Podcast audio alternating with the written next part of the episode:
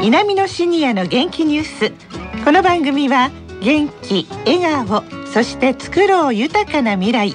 JA 兵庫南の提供でお送りします。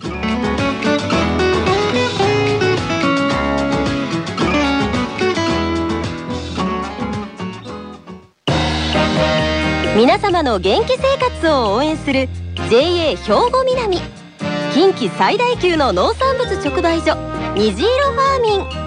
おすすめは JA 兵庫南エリアの新鮮な地元農産物。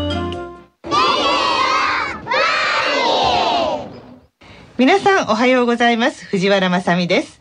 南のシニアの元気ニュースの時間です。今日も南野学園の元気なシニアの皆さんが気になったニュースや話題を取材しラジオを聴きの皆さんにお伝えします。今回は南野学園ラジオ放送サポーター H 班と I 班の皆さんに来ていただいています。さあそれでは自己紹介からお願いします。おはようございます。宮本博道69歳です。えー、大高忠と言います、えー、今年79歳になります、はい、津村真由美64歳です。山谷美智子68歳ですはいどうぞよろしくお願いいたします。よろしくお願いします。さあ今日は何を伝えていただけますか？宮本さん。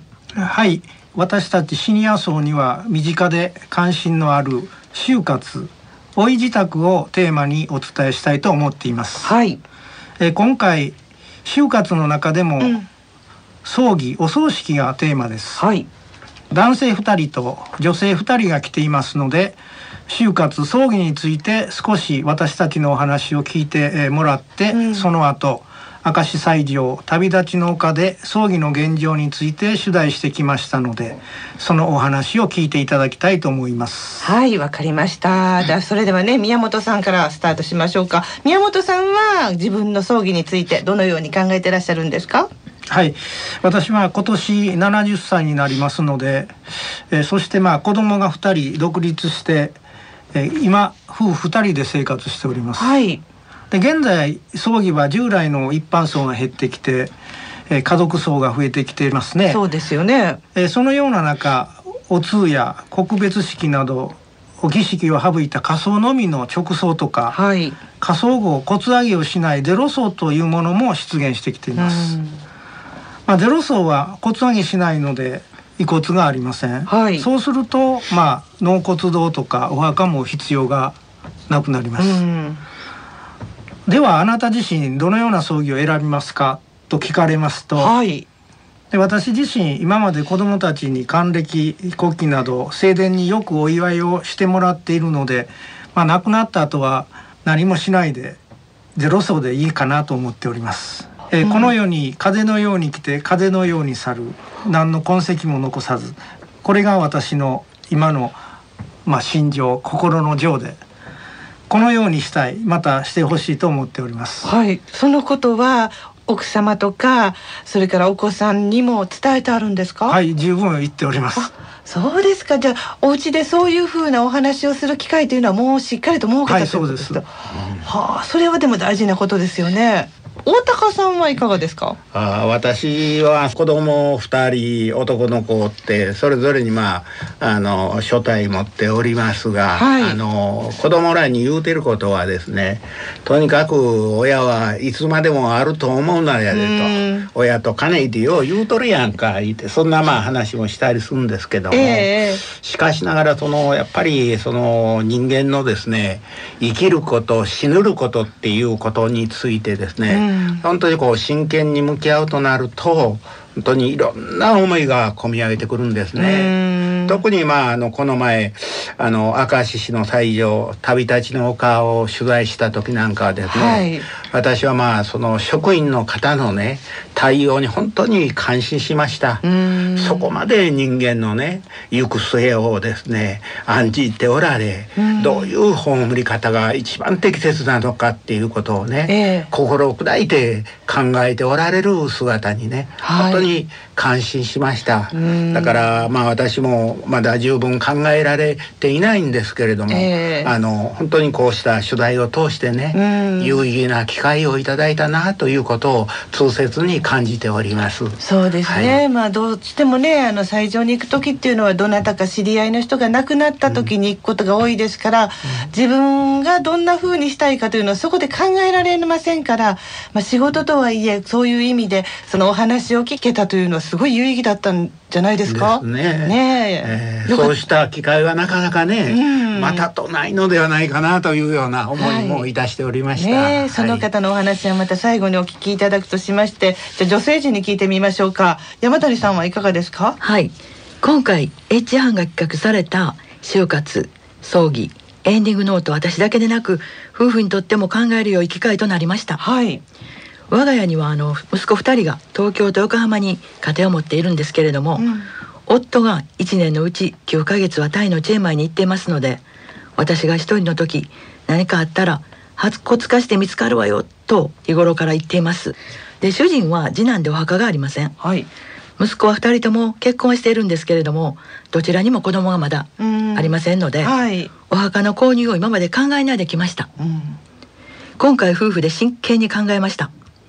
結果どちらが先に行ったとしても近くの葬儀場で家族葬を行いお骨はお寺に永代供養をお願いしようということになりました。はい。ものすごい進展しました。ラジオ関西地域気象情報。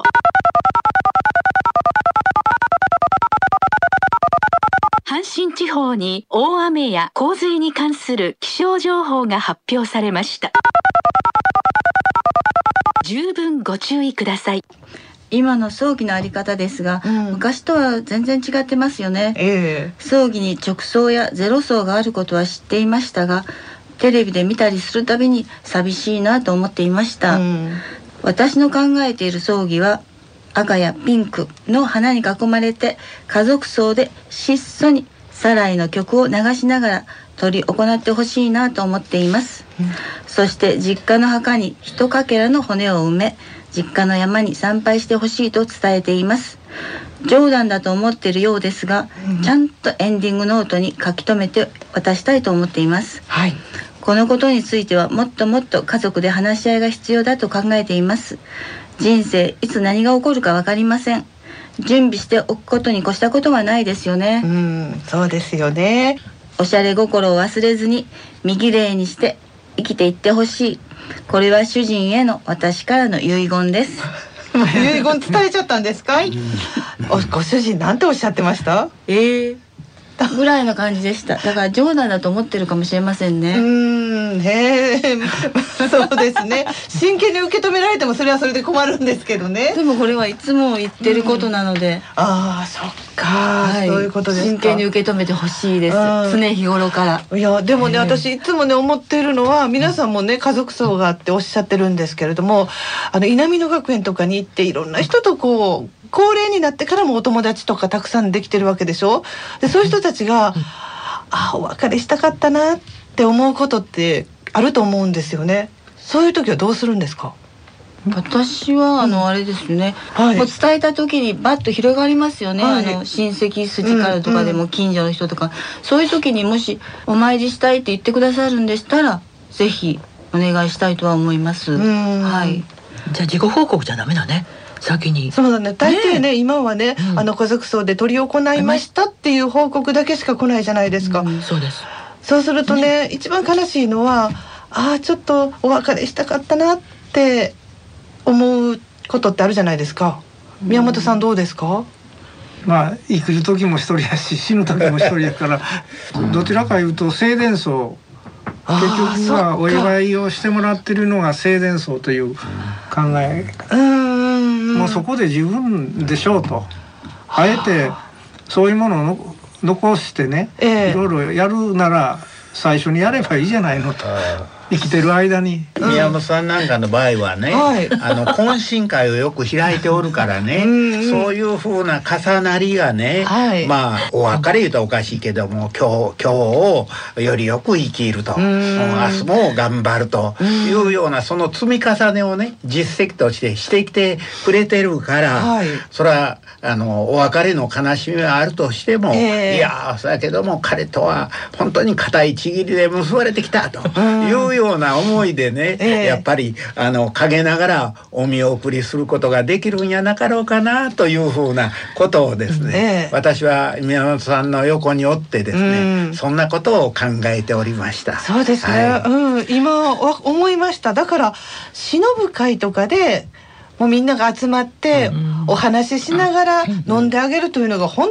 当にいいお葬式なのかもしれないですね。それがいいです。ね、そういうことなのかもしれないですね。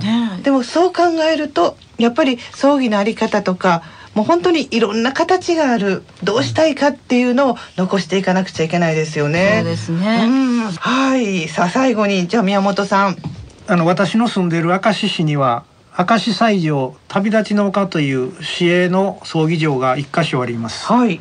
で今回はその西条を訪れ職員の伊垣祐介さんに葬儀の現状についてお話を伺ってきましたので最後にお聞きください。はい。えー、明石西条旅立ちの丘は、えー、同じ敷地の中に総裁式場と火葬場が揃っておりましてそこで市営葬儀を行っておりますのでお通夜から告別式火葬お骨上げまで式場と火葬場を車で行き来する必要のないのが特徴です。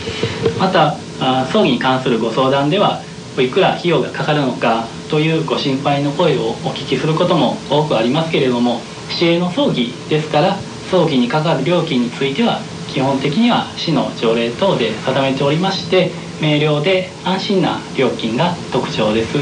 家族層が多くなってきていますが現状はどうでしょうか？赤い西条での1年間の葬儀件数ですが年間450件程度の葬儀を執り行っております。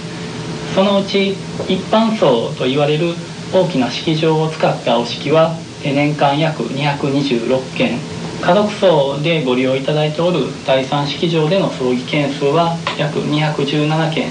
でございましてえー、家族層の割合は全体の約半分程度件数がございます。また近年この家族層でご利用いただいておる第三式場の件数の割合は増えておりまして、えー、こういったことから家族層の割合も増えていっておると考えております。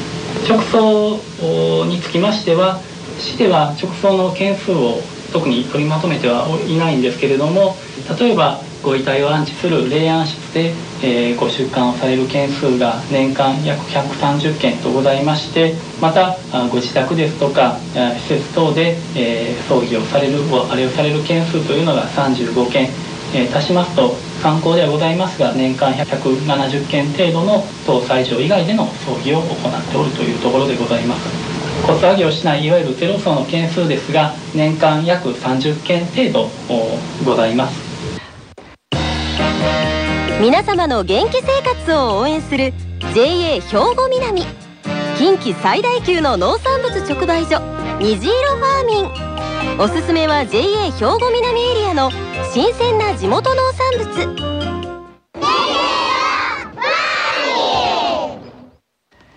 え今日はご葬儀のお話ということで皆さんはどんな風に感じられたでしょうか。さあこの後は兵庫ラジオカレッジの時間です。このままラジオ関西をお聞きください。南のシニアの元気ニュース。この番組は元気笑顔そして作ろう豊かな未来。JA 兵庫南の提供でお送りしました。